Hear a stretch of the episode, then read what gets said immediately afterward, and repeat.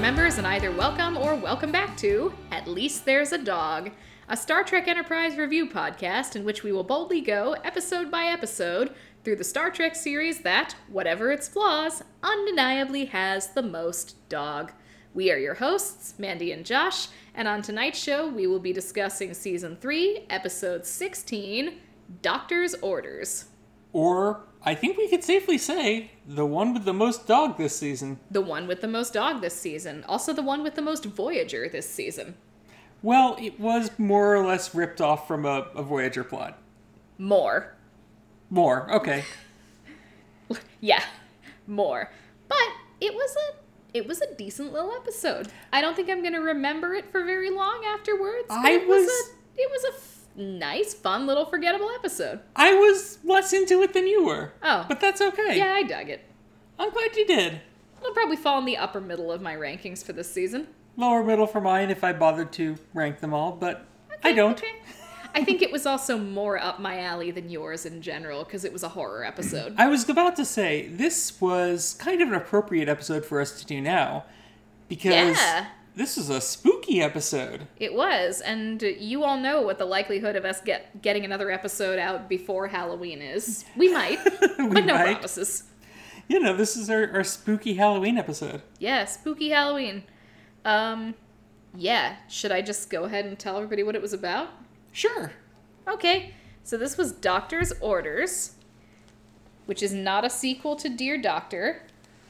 And Though I'm- we were, were all ready for it to be, and it did have like a surprising amount of Porthos, just like uh, Dear Doctor. did Dear Doctor have a lot of? No, I'm Porthos? thinking, You're of, a night thinking in sick Sick bay. I'm thinking of a night in the sick bay. My Phlox, bad. the Phlox episodes and the Porthos episodes do seem to line up. Anyway, this was Doctor's Orders.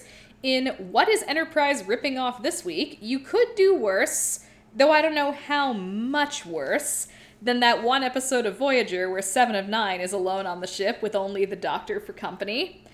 This time, Phlox is alone on the ship.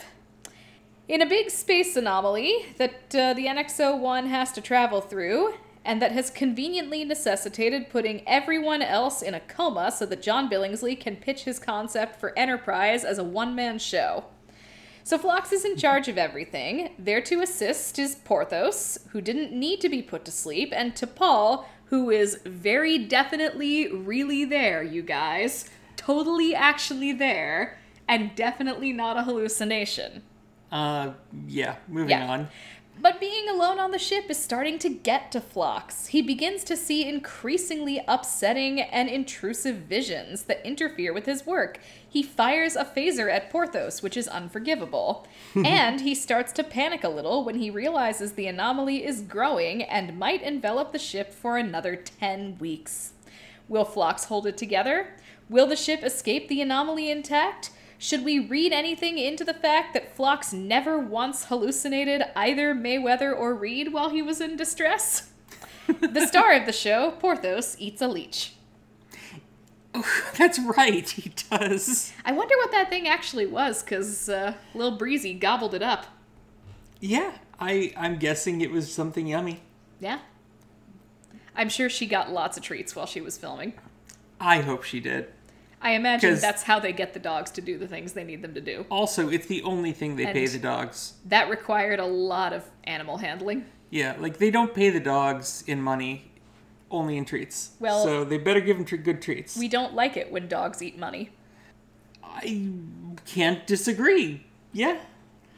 Anyway, But yeah, um, so like I said, I like this one. I thought it was a reasonably like not a it certainly wasn't a great episode. Like it would not go down in the in the great Star Trek episodes or even the great Enterprise episodes, but I thought it was a reasonably effective little one-off horror episode. And I didn't even mind that it almost completely departed from this season's major arc to have this little one-off episode. Especially since I think it's been a while since we got to see Phlox really do anything. oh yeah, no, I have no problem with the um, you know giving a Phlox episode. I have definitely no problem with a Phlox plus Porthos episode plus T'Pol. Like they're all good. Um, I I think to me the the thing I was a little more bothered by was that it was a entirely dependent on a Shyamalan twist that. Uh, I figured out pretty much instantly. Yeah, yeah. Not you, to brag. You you said, But yeah. Hey Josh, pause it, Yeah. and then I said, T'Pol's a hallucination, calling it now. and you were correct. Yep. That was kind of cool though, because for the rest of the episode, I know that both of us were just watching for evidence that she was a hallucination, and, And we it was kept all seeing it, there. and it was it, it was all there. And that was kind of neat. They No. did not do anything that violated the rules of her being a hallucination, Yep, she didn't handle any objects. She didn't open any doors. and it also meant that I did she not. didn't know anything Flux didn't know. It also meant that I did not have to be deeply annoyed at how out of character T'Pol was acting, even for T'Pol, because I knew, okay, this isn't actually T'Pol. This is T'Pol as produced by Phlox's imagination. So she's acting like Phlox. And I'll get to this in the pluses and minuses, but that was one of the. I thought the dynamic between the two of them worked really, really well. And I will not say that I want to see it again because I want to see T'Pol act like T'Pol, but it was really good for this episode. Okay. Yeah. No, I, I think she did a great job. Um, yeah, I like. I guess yeah. Just like it was, it was perfectly fine. Just um, I felt it, it relied very heavily on a pretty obvious twist, and I don't know if it was like expecting us to not see the twist, or Did Or- it really rely on the twist that much though? Because if you take away the twist, how much how much changes? Like if you took DePaul completely out of the episode, could you not have the episode? you could have it. It's just there's there's not much meat to it. I think. There was not much meat to it anyway. Yeah, and I, I feel like if But I don't if you think take away the the mystery, then it, it's really just let's watch Flocks be uncomfortable. which given that it's inherently interesting to watch flocks, Okay, okay, you could do worse things for 45 minutes. okay. Well, the, Speaking of worse things we should do we could do, um, let's talk about uh, Faith of the Start. oh, good transition. Yeah. Um, so, for those of you who are just joining us and picked this episode to do so for some reason, Faith of the Start is the segment where we answer one simple question, which is on a scale of 1 to 10. How much did the theme song ruin this episode's cold open? Mm-hmm. Um, I said a 7 for this one. I said a five. Okay. But- I'm, I'm happy with the medium of a 6. Yeah, that's fine. But uh, this was this was um, the first It was- one since we we started counting these that uh, I think really was a bit jarring. It was bad, but not egregiously bad. Yeah, just like we went from Archer in a coma, unexplained, with Porthos licking his face and clearly being worried, like, what has happened to the human, to it's been a long road. Mm-hmm. And just no, no, guys, no. yeah. It it That's our good old theme song, screwing with the tone. yep. It was uh, inappropriate. I am told there are episodes in season four where they will briefly ditch the theme song. We will see. Indeed, we will. That'll be something to look forward to, I think, maybe? I'm not going to speculate. Fair enough. And then I believe it's time for you to give me some trivialities. Oh, yeah. So, this was kind of a difficult episode to find something uh, trivial about. Um, this is, I think, a, a rather extreme example of a bottle episode. Oh, yeah. um, not only was it entirely set on their usual sets and didn't have any guest stars, it also, most of the cast was barely in it. Yeah. So this was probably a, a nice, fairly cheap episode to produce. Um, They probably have some pretty big set pieces coming up, and they've already had some pretty big set pieces, so it would not surprise me if we get more bottle episodes between now and the end of the season, yeah, too. gotta save up the budget, you know, save the time, etc. Um, but I think I found something interesting. So you notice who directed it? Roxanne Dawson. Yeah. So what do you know about Roxanne Dawson? Well, she was Belana Torres. She was. She is actually one of my favorite Trek directors Uh-huh. at this point. Um, I love the episodes that she directs. Well, I don't like. I don't always think that they're good. But do you remember um, what, what the first episode she directed was? It was something back in season one. Nope. It was a Voyager episode. Right, right, right, right, right. Oh, I thought you, I thought you meant of just Enterprise. No, no, the, the first Voyager episode she directed. Was it one? No, it wasn't. Oh, that Oh, would've would have been, pretty great. funny. That would have been amazing. Um, It- you probably no, won't. Yeah, I will not remember. yeah, and, and that's fine. I It's amazing how little of Voyager I remember. I also looked this stuff up before we record True. and write it down. Um, she ep- directed an episode called Riddles, and this is one where Tuvok gets like some severe. I remember that one where Tuvok like turns into not a Vulcan for a while. Yeah, because of like a brain injury. Yeah. And Neelix is trying to help him. Yeah, and they become best buds for like one episode. And Yeah. then when Tuvok comes back, Tuvok is like, "Ew, no." That was her directorial debut. Okay. I honestly don't remember that episode all that well, but I think I remember liking it in the moment. You know what her acting debut was? Was it in Star Trek? Well, it actually was in, on Broadway. Oh. 1982. She was in A Chorus Line. Oh, okay.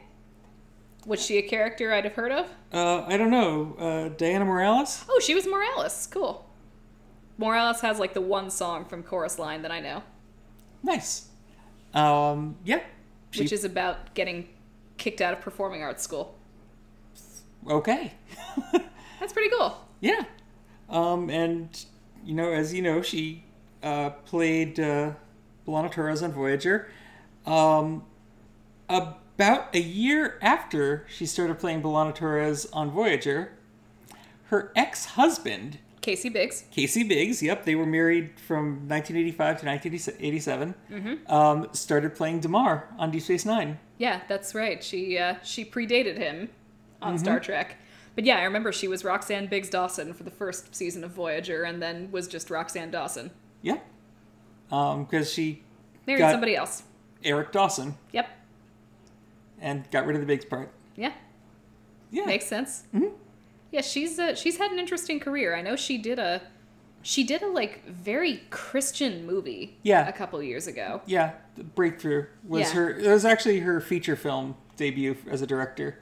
Yeah. Um, but she has done tons of TV, mm-hmm. um, especially in like you know sci-fi and action sort of stuff. That makes sense. Mm-hmm. This was not actually planned to turn into just the Roxanne Dawson tribute episode, but I'm kind of okay with it turning into that because I think she's a wonderful TV director. Yeah. Um, and I just like there wasn't much else trivial to talk about with this episode. That is fair. Like, we could have talked about the movie that Phlox was watching, but that wouldn't be that exciting. It's The Court Jester, it's a Danny Kaye movie. Yep. Of course, Phlox likes Danny Kaye. And yes, mom, we we we we, we remember. Yep. Phlox would probably like Tom Lehrer, too. Oh, I yeah yeah he would. Yeah. They never explore, like, fun 20th century pop culture in these things. Oh Also- come on. Also, once ag- also once again, the 20th century is the only century that exists in Star Trek. It's true. They they don't watch any 21st century films.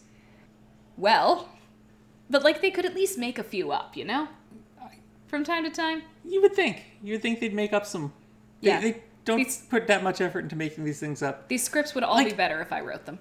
I, I mean, I, I guess you've got things like Captain Proton that are. Uh, Yeah, but even Captain Proton was like rooted. oh, you're in- right. It's rooted on like In, like- 1950s, uh, Yeah. 20th century culture again. Yeah, because it's a Tom Paris thing, and Tom Paris is obsessed with whatever parts of 20th century culture the Voyager writers are obsessed with. Yeah, it's yeah, it's uh, kind of strange. It's like this is the equivalent of like everybody in today's society being obsessed with classical music.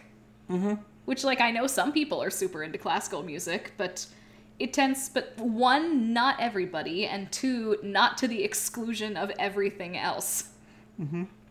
But then, of course, we have the inevitable shifting of the genres, where the oldies remain 30 years ago, and the uh, classic rock remains 20 years ago, and uh, oh boy. and um, that's how G- James Kirk and the uh, Abrams versus uh, Beastie Boys Let's fan. not talk about that too much. I heard Kryptonite on the classic rock station the other day. Oh boy! Wait, no, That was not okay. no. Yes. Oh, I checked to make sure it was the classic rock station. Anyway, the All episode. right, yeah, let's, let's, Let's get stop. back to the yeah, let's stop episode. depressing ourselves. All right, pluses and minuses. Pluses and minuses. Okay. Um, well, as long as we're talking about Roxanne Dawson, I'm going to talk about the direction because I thought it was real good. Um, Uh-huh. It was really effective horror direction. Like it was cheesy horror direction, but that was this was clearly intended to be cheesy horror. Mm-hmm. It had one reasonably effective jump scare. We knew it was coming, but I guess that's what makes a jump We scare did, but effective. also it was not the jump scare that I was expecting. I was expecting like, oh, Bacula's corpse is going to reach out and grab his leg or something like that, and then it turned out to be an outside the window jump scare, mm-hmm. which uh, I had prepared myself for something else. So nice little fake out there. There was a lot of really effective use of the moving camera and the over the shoulder camera, and Mm-hmm. a lot of like effective use of the space in a way that I haven't seen since uh, since season one. And whereas in season one there was a lot of emphasis on how small and cramped the NX-01 is, um, they used a lot of techniques in this episode to make it look a lot bigger than it usually does. In part, I think because nobody was there. yeah, I mean, it's a it's a big ship for one person. like the uh, the engine room in a way that it has not before, and because of the way that they were usually shooting it from up above, looked huge. Mm-hmm. And so, uh, nice job, Roxanne, and also the camera people. Strong effort from all of you. cool. Um, my biggest plus on this episode, Porthos. Yep, lots of screen time for Porthos. Lots of screen time for Porthos. He's a very good dog. Good job, Breezy. Yeah, Good girl. just, just all good. Yeah. Um, More of that, please. Yep. Please, please. Another plus. Both JBs did a great job. JBs. John Billingsley and Jolene Blaylock. Ooh. Yeah, so John Billingsley's always good. He's one of those extremely stalwart character actors who always shows up ready to do his job. But uh, he has, I realized that he is especially good at acting against crappy CG in this episode. Because he had this wonderfully effective, glassy eyed, horrified stare at a spot where Roxanne Dawson was promising him a big, scary insect was going to be later. Mm-hmm. And uh, there are some quite good actors who are not good at acting against things that aren't there. And he uh, he held his own very very well there. The dynamic between him and Jolene Blaylock was great, and she was very very good at playing Phlox this episode. Yeah, playing a uh, playing to panicked Paul- Phlox. playing to Paul through Flux. Yeah, through through Flox's uh, eye and, and I thought that she personality. I thought that she was at her best when Phlox was getting really panicky because she mirrored him very very well. I didn't And even since we- notice that. and but since that- we both since we both knew what they were doing at that point because we knew she was a hallucination i got to skip the part where i would have been mad at them like Mm-hmm. i said before and just got to admire how good she was at uh, being both this out of character and this in character mm-hmm. so nice job episode mvps people with the initials jb fair enough. Yeah. Um, but yeah. I, again, uh, I thought the the acting was quite good. Um, brrr. there you was got other stuff I just a, a I didn't write down all that much. This is one of those episodes where I was watching it, just like trying to you know I was I was looking for are they going to break the fair enough rules on that, which I guess is something we already mentioned, but it's That worth is also saying a plus. that they, they obeyed their own rules the entire um, time. yeah, that uh, at no point did uh, T'Pol do anything that a hallucination would not be able to do. Yeah. I also did not write down a ton for this episode, but I got a couple more. Um, Um, I wanted to. Yeah. There was one line I liked where um, Fox was saying he got a newfound respect for that respect for Travis Mayweather yeah. from. Uh, If only everybody else did. the writers are like, we respect you, Travis Mayweather, and Travis Mayweather in the background is like, then why don't I ever get to do anything? eh, it's kind of like that. All right, Yeah. next your turn. Um, that shower scene with Hoshi. Really? What a. Yeah, I thought. Like, it came right the hell out of nowhere, but I thought that was such an effective scene. It was scary. Yes. Linda Park got to do a fun makeup call. Yep. Um, and again, just like I, I really did not know what to expect from that scene when uh, Phlox barged in on her and barged in on her in the shower. Like, Yeah, is fair some, enough. like is somebody gonna kill her? Is this gonna be a psycho type scene? Is she gonna try to kill him? And then she came out and she was a zombie. Mm-hmm. And there was it was a really really effective just what the hell moment. I You think got anything else? Yes, I do. I think one of my favorite things about this episode was um, Phlox talking about Denabula, and that was cool. and um, you know what much it he means to misses him. it. Yeah, because you know we we've heard little bits and pieces, and I want to keep hearing more little bits and pieces. It sounds like a fascinating place with a fascinating culture. It does. It's a shame they will never show up in Star Trek again. Why is that? I hope we don't find out because I don't want it to be sad. Yeah, I agree. hundred percent agree. Because for the time being, it seems like they'd be real good additions to the Federation, and I'm not sure I want to find out why they aren't. Like, I know why. Timing, but Yeah, they in created story. the species. Yeah, but you know, why haven't they shown up in uh, I don't know Discovery yeah. or Lower There are Decks or perfect anything? opportunities here, you guys. Do you just like pretending that Enterprise doesn't exist? I think some of them actually do. Yeah. Well, you all suck.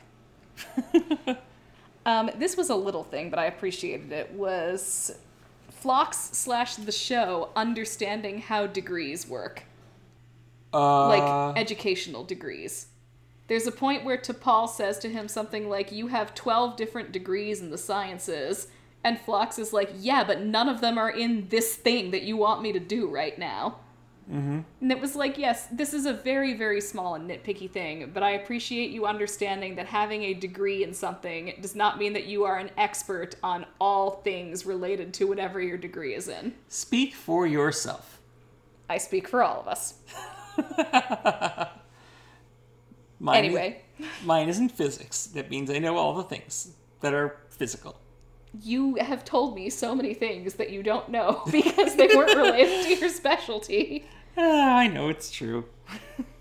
and so many things that you've forgotten. The stuff that you forget is also key once you stop using it. It's also true. True, true, true. Anyway, enough talking about my minuses. Let's Um, I talk about the shows. Yeah, I feel like I had one other thing that I didn't write down, but maybe It'll come to you, It'll or come to it me. won't. or won't. And either way, it's fine. Oh, yeah, I remember it now. This episode flew by Huh? for me, at least. Okay. Um, there was a point where you paused it, and I was like, "Dang, we only have ten minutes left." I thought this episode just started, and I was pleased because I was expecting it to drag by when I figured out their little secret at the very beginning, and then it did not. Okay. I don't feel like it flew by for me, but it wasn't like long or anything. So All right, well, that's good.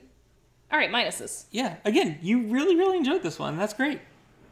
Um, is is it my turn? Yes. Okay.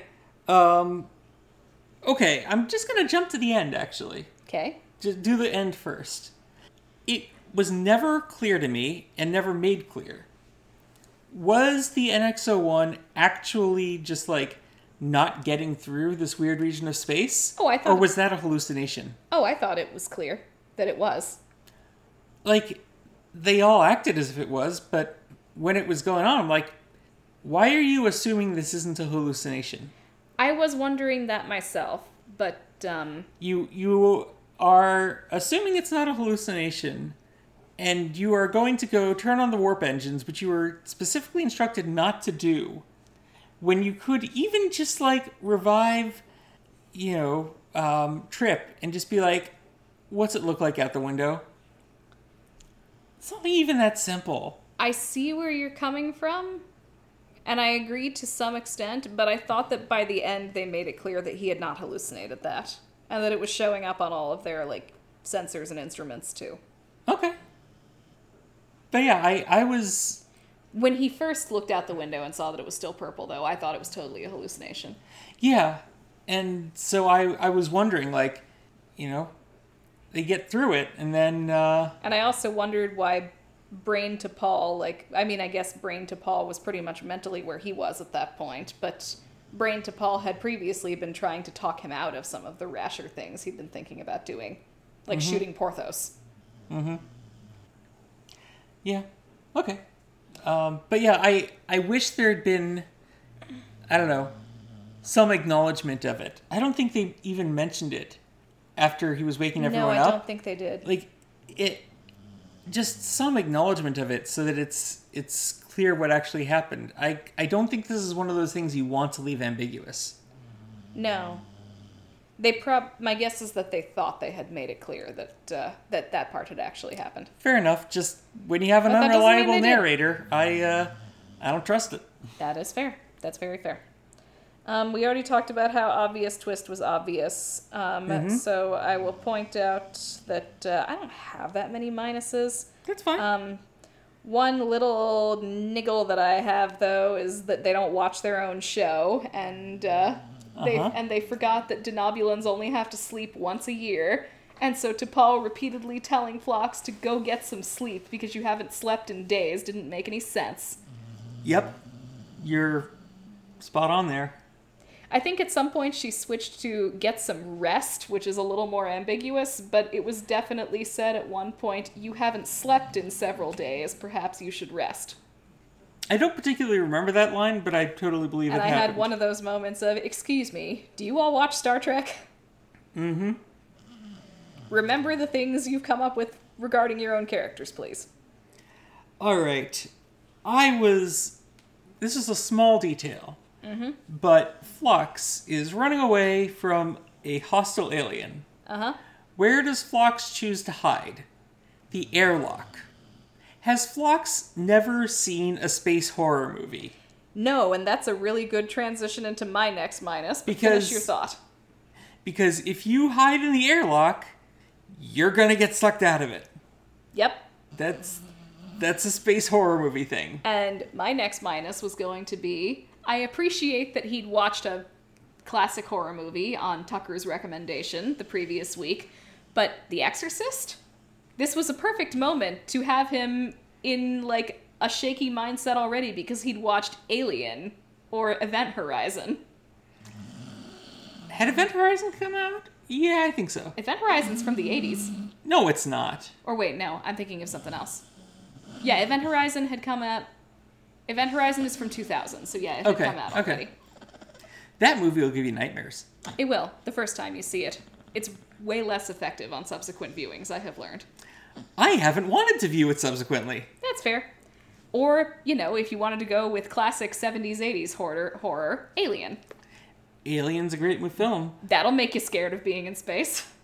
That one I feel like that's a that's a tough one, like to put into the uh Though I feel like Phlox would be able to watch Alien with a detached academic eye. Oh yeah, he'd be fascinated by the um the physiology of the xenomorph alien. Yeah, maybe not Event Horizon, though, because there's so much weird, like, quasi religious stuff in it. Yeah. Anyway, okay. So you you objected to And the if you want to Exorcist talk being about the cheap choice. jump scares, yes, I did. Okay. I thought a space horror movie would have been more fitting. It's a very small thing, but you know me. All right. Um why is Phlox eating leeches? He eats weird stuff, we knew that. But aren't the leeches for medical use? They can be both, I guess. Maybe they're old leeches. Oh. And after that, he eats them. He doesn't have the same dietary restrictions that humans do. Okay. I was just like, what? Yeah, indeed. Okay. Um, I didn't need naked flocks. That The was an, scene- that the was scene an was- Austin Powers gag. It was. The scene was funny in a really lowbrow sort of way, but I did not actually need that. Like I I actually was I like the idea that he's he's going to deal with being alone on the ship by running around singing and then being naked. not Like, at the same time, unfortunately. unfortunately, they should have done them at the same time. I think that would have been more effective. Though I guess like running around naked on the ship would have been would have made it even more clear that T'Pol was a hallucination because if there were any chance that T'Pol could have caught him, he Yeah. would not have been running around naked on the ship. Yeah. So yeah, that's fair. Trip on the other hand. Anyway, moving on. Yep. uh, I'm out. Yeah, I think that uh, I think I'm about out too. I just didn't have I didn't really have big quibbles because this wasn't the kind of episode that gives you big quibbles. It was fun. Yeah, and like like we said, that I mean, my biggest quibble with it was the um how obvious the T'Pol thing was. Like Yes. the key was that Archer makes a big deal about giving control of the ship to Phlox. Mm-hmm. If T'Pol was there, he wouldn't have done that. And no one, no one mentions to Paul being there until he starts hallucinating her. Yeah, so that was a little bit easy, but you know, that's one thing. It's a big thing, but it's just one thing. We have a dog having good dreams. Oh, good. Yes. Yeah, All right. So does that mean it's awards time? I guess it is. So Mayweather report. Who got marginalized the most this episode? I'd say Malcolm Reed. I'd say Malcolm Reed too, because I don't remember He him being didn't- in there at all. he did. He had like one line when they were about to go into the anomaly. I don't even remember what it was. It was Okay. just Reed grumbling about something, but also neither Reed nor Mayweather showed up in a hallucination, and Phlox doesn't respect Reed. Fair enough. oh, she got to be a one-scene wonder in this episode. Creepy. Yep. So uh, I think Malcolm Reed has gotten a fair number of these. Yeah. Oh dear, oh dear, oh dear. And then finally, the Kirk Award. Every show, we bestow the James Tiberius Kirk Award on the character who spends the episode keeping the Star Trek legacy alive by doing the best William Shatner impersonation. This one's kind of a duh. Of course it is. Yeah, it's Porthos. It's Porthos. Are you being serious right now? I wrote down Porthos. Okay, give me your logic. Other Uh, than you want to give Porthos the Kirk Award. I have been wanting to give Porthos the Kirk Award for so long. Um, who was the only character who was smooching it up? Fair. Fair. And, And also- Porthos was the hero. And also, Phlox didn't really act like Kirk. He acted like Phlox. yeah. Whatever, you can have this. Really? Yeah, sure, why not? Yay! Ah, congratulations, puppy dog. Yay, Porthos. Yay. This is this is a gift from me to you. Who were you gonna give it to? Oh, Phlox. Oh, I was going the easy way out. yeah, no. Anyway, No, because he, he really like even when he was like acting paranoid, he wasn't er, acting like Kirk paranoid. no. And he wasn't like this is another kind of testament to John Billingsley's performance was that it didn't feel like scenery chewing. Yeah, It no, felt like a legitimate not that scenery chewing can never be legitimate but it felt like a a serious performance of somebody who was very stressed out and starting to kind of go a little bit cuckoo as a result it it was actually subtle and well done. yeah No offense, William Shatner. I legitimately do respect you, and I hope you had a great time in space. seriously Um, what a lovely thing to happen yay, Porthos gets the award. yes uh, i think that's about a wrap then That's a wrap. all right as Best always episode. Yes. Okay, I'm glad you've come around. As always, thank you for listening. if you are enjoying this, please tell all your friends and family to join the crew. If you're really enjoying this, please consider leaving us a rating or review or signing up for a subscription on the podcast platform of your choice. If you would like to tell us how we have brightened your day or send us some ideas for the show, shoot us an email at at least there's a dog at gmail.com. Shout out to Alex, our new regular correspondent, who has been uh, giving us lots of insights and ideas on, uh, on things that we talk about here. We would love to hear from more of you. And if you are watching along with us, uh, your next viewing assignment is the episode Hatchery. I remembered without having to look it up. Nicely Just done. barely. Hatchery is the next episode. It has a very double takey Amazon preview description, so I'm looking forward to that one. Take care of yourselves, and until next time, remember to go wherever your heart will take you. Bye. Bye.